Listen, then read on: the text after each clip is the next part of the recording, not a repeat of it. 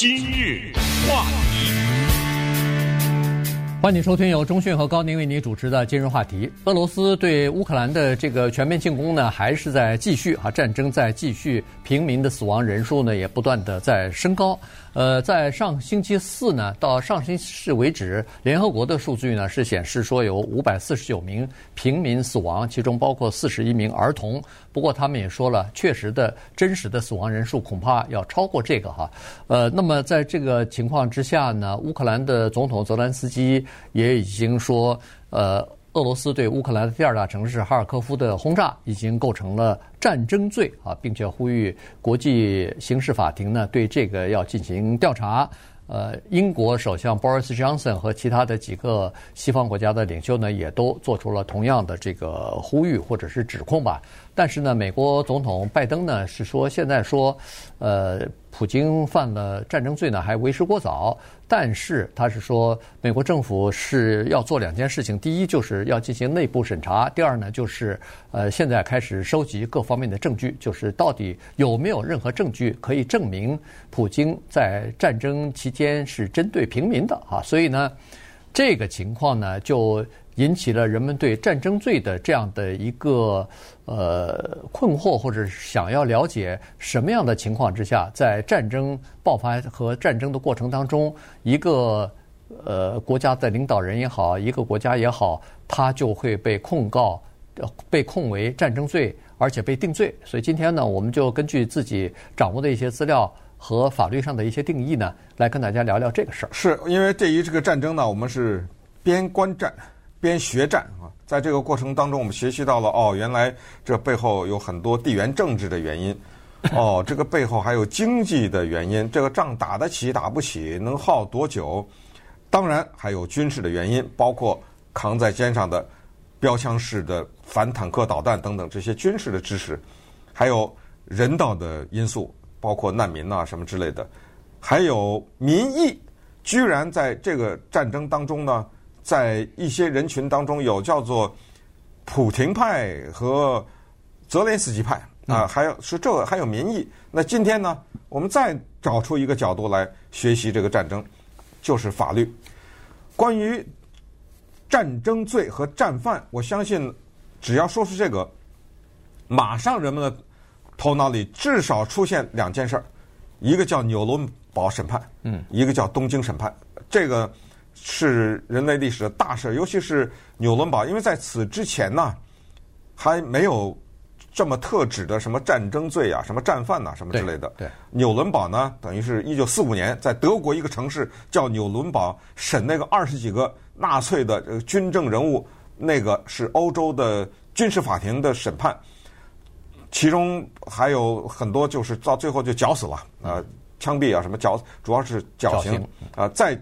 再看看所谓的这个 远东国际军事法庭，那也是也是发生在一九四五年，这都是二战之后。这个呢，就是对那个二十八名日本的军政要人的审判，甚至包括当时审判的时候，就是日本在战时候的那个首相叫东条英机，啊，最后因为判他是甲级战犯，活活把他给绞死了哈。当然。后来他这个骨灰放到靖国神社，呃，这就是为什么什么人参拜靖国神社会引起一些人极度的反感，也是这个原因。所以呢，对于这些犯了战争罪的人要审理啊，需要大量的证据。刚才说的纽伦堡和什么远东国际法庭，这都是一年一年的。远东国际法庭审了三年的，好像对，都是很长的时间。因为你把一个国家的领导人物啊说成是战犯。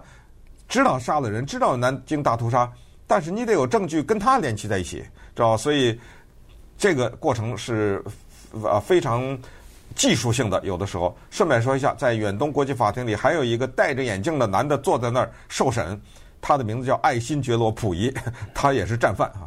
所以当然他留了一条命。所以我们就把历史的这些对于战争罪的审判和对于战犯的这个定罪呢，我们把它扣在俄罗斯的身上，看看扣得上扣不上。还有就是说，你就算是俄罗斯犯了战争罪，就算是普廷是战犯，你又拿他能怎么样？对不对？就是说，把一个人的头上盖一个战犯的名字有什么意义？假如你不能把他抓起来的话，哎、呃，有意义，呃，意义非常的大。所以这个就是为什么很多人要追究这个东西。我们看几个具体的例子和看一些定义，就会对这个事情有比较多的了解。对。那么现在的这个。呃，法庭如果要是控告，比如说是战争罪，比如说是违呃违反人类罪，或者是种族灭绝罪啊，这都属于是战争罪，呃的不同的这个不同的角度，但实际上呢是在战争期间所发生的一些事情哈。所以在这种情况之下呢，当然就有两个国际公约，呃里头有一些呃法律上的定义和解释啊，一个就是日内瓦公约，这个是大家都知道的。呃，一九四九年的时候，在二战之后定下来的哈。另外一个呢是罗马，也叫罗马公约吧。他管这个叫罗马规约啊，规约啊，呃呃，就是罗马规约叫 Rome Rome Statute Rome Statute 啊。这个呢，呃，和那个 Conventions 还还不太一样哈。所以呢，这两个不管是公约也好，规约也好，这两个法律呢，它实际上是勾画出一个。呃，一个大纲来，就是想要遏制以后发动战争的这个频率，或者减少战争的发生啊。因为如果要是发动战争，尤其是针对平民，呃，进行了大规模的屠杀的时候呢，那这些人要承担个人的责任了。在这个之前，好像还没有啊。所以，呃，这个是目前的一个情况。那好了，那你说战争罪，呃，你不是说每一个。打了打了仗的人，他都可能有战争罪啊。基本上，他是特指平民啊。哎，对，如果你打死了一千个敌人，军军人没有没问题。对，他这个战争罪的特别的定义呢，就是说你要蓄意以平民为目标啊，就是说，呃，比如说在袭击一个军事目标的时候，他造成的平民的死亡甚至多于军人了。那这个可能就会有问题啊，也就是说，你超出了一定的比例。当然，这个比例是人定的啊，这个没有一个固定的比例说啊，我攻打一个目标必须死一百个军人，我那个平民只能死多少个？他没有一个具体的数字，说是哦，超过这个就算是过界了。但是它是根据呃情况来看的。呃，同时呢，也就是说，如果你要是针对一些平民的目标，尤其是像什么医院呐、学校啊，呃，这种比较重要的这些平民的目标，呃，进行轰炸的话，和和公共设施，包括电厂啊什么这些地方，那造成平民伤亡，这个也可能会呃构成这个战争罪。当然，还有就是你不能使用。像化学武器啊，像什么核子武器啊这样的大规模的杀伤性武器啊，所以呢，呃，这些东西就是它在法律上都有一个定义的。你不是说每一个人呃或者每一个国家的领导人他打了仗了，马上可能就会对他呃定定罪为什么战争罪犯啊什么的，还不是这样子的。啊，说实话呢，这个里面也有一些很无奈的因素，就所谓的胜者王侯败者贼的这个问题，就谁胜了，谁定那个败的。是战争罪，对不对？也有这个因素在里面。那我们试想一下，你像二战的时候，美军轰炸德国的德累斯顿这个地方，也是十几万的平民。你广岛扔的原子弹炸的是军人吗？那对，对不对？对。你怎么没有审判呢？你要还不要说？再说近一点，越战对不对？美军在美那个著名的美莱村，六八年的时候，把一个村的人男女老幼杀了个精光。这个事情后来当然。是有个审判，我那个有点象征性的，那个军官好像叫凯利吧，回到美国，呃，判了他二十几年监狱，蹲了三年，给放了，等等。你包括像什么叙利亚的阿萨德，那是战犯吧？他他用那个化学武器什么之类的，也没人审判他呀。还有就是，哦，那你要是弄到什么前苏联在阿富汗什么的。对，那很惨的，对于平民的一些攻击也没有遭到审判。有一个人，咱们不能说他倒霉，但是呢，叫米罗塞维奇，他他他他他，他打败了，他他他他打败了。还记得当时的那个叫什么了？指南斯拉夫那个战争吧，塞尔维亚那个战争吧，对不对？那个就是啊，他是一个总统哎，嗯，给他抓起来说他是战犯，不过他也挺巧的。还没等给他判刑，他死了，死在监狱里，死在监狱里头了。这是这种情况。那好，那么稍等一会儿呢，我们看看啊，就是给一个人扣上一个战犯的名字，你又不能抓他，又不能拿他怎么样。这个战犯的这个名字对这个人有什么样的影响？今日话题，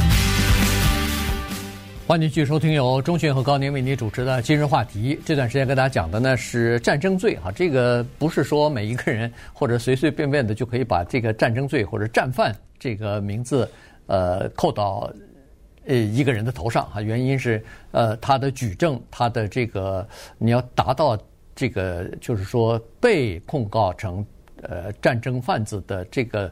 呃，罪名的话，你需要大量的确凿的证据啊。当然，现在呃进入到这个电子时代的时候呢，比以前要方便多了。以前那就更难证明了，因为原因是以前你必须要有各种各样的文件，你必须要电话的录音，你才能知道哦，原来是这个呃总统下了这样的命令，所以我才可以对他提出起诉。如果你没有这个的话，你怎么知道是他下的命令呢？所以呢，这个就更难了。但是现在你也需要有一些，比如说电子邮件或者是真正的军令啊，下来的以后是谁最高指挥是谁呃下的这个命令等等。而且一般来说，军人不会受到这个叫做呃战争罪，除非你是大量的屠杀了平民啊，没有就是针对平民的进行了这个屠杀，那才可能军人会被判。呃，那个战争罪，或者说是违反呃人类罪，那反人类罪，那如果要是你是执行一个命令的话，基本上都不太会被判战争罪哈。所以这个是这是一方面，而且呢，现在在呃脸书上啊，在 Instagram 啊，在什么 TikTok 啊这种呃记录下来的轰炸的照片啊，使用的炸弹呐等等啊，对平民的造成的伤亡啊等等。这些也都算是记录啊，这些都算是对整个的战争进行的这个记录。有些人就已经开始收集这方面的资料了，这方面的这个呃数据或者是证据了，然后逐渐逐渐的累积起来之后呢，就作为法庭的文件要呈现上去。是呃有点难，但是呢确实需要证据，但是也不无可能啊。现在就有人试图把普廷。定为一个战犯，这听着有点可笑哈。但是把他的名字就是说跟战犯画个等号。但是如果这个到最后能够拦截到一些内部传递的什么信息的话呢，就可能发生这样一个情况。除非就是他内部有变动。假如咱们来了个西安事变，比如举例来说，在他那儿，那有人把他给抓起来了或者怎么着，如果能够定的话，那就可以审判了。不过这个呢，就是我是把他给。呃，撑到极致了，就这个情况发生的可能性，现在看来几乎是零。反过来呢，再看看乌克兰这边呢，他做了两件事情，对把俄罗斯入侵定为战争罪啊，增加了困难。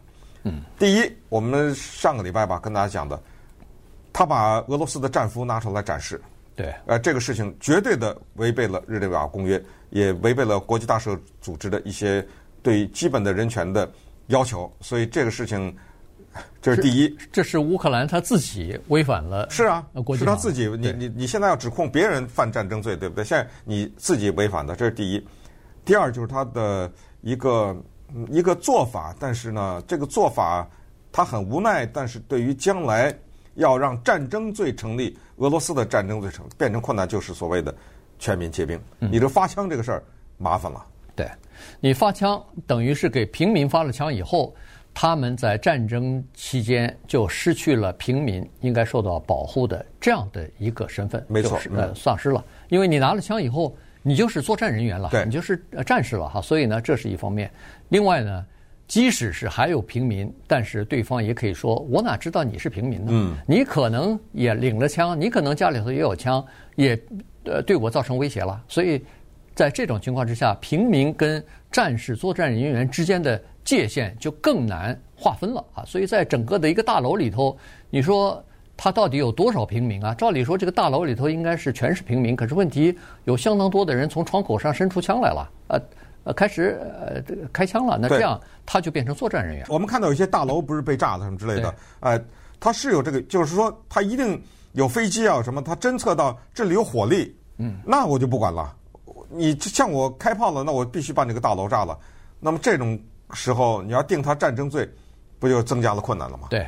那还有最后一点就是，即使是一个国家的元首也好，这个首脑也好，他被定了战争罪以后，其实国际社会对他也是没有什么其他的办法。如果整个的这个国家不配合的话，比如说他不出国旅游去了，啊、对，对，对不对？对他就待在他自己的国家，或者是只到和他自己友好的这些国家去，那你国际社会或者国际什么刑事法庭你管不了，因为。他并没有自己的军队，他并没有自己的执法的这个呃机构，说是我到你那个国家去抓抓你去，因为你呃违反了，我已经判你有罪了。那没有这个机制啊，所以呢，实际上，呃，当然真正的执法是不太可能的。不过这个就是一关于一个人的叫做名誉的问题吧，也就是说，就他让你不能篡改历史。对，第一是不能篡改历史，有这个真实的记录啊，不管你怎么说。第二呢，就是说，没有一个人愿意自己身上背着一个战战争罪犯或者是战争贩子的这样的一个呃名字呃进入到历史当中去嘛，对吧？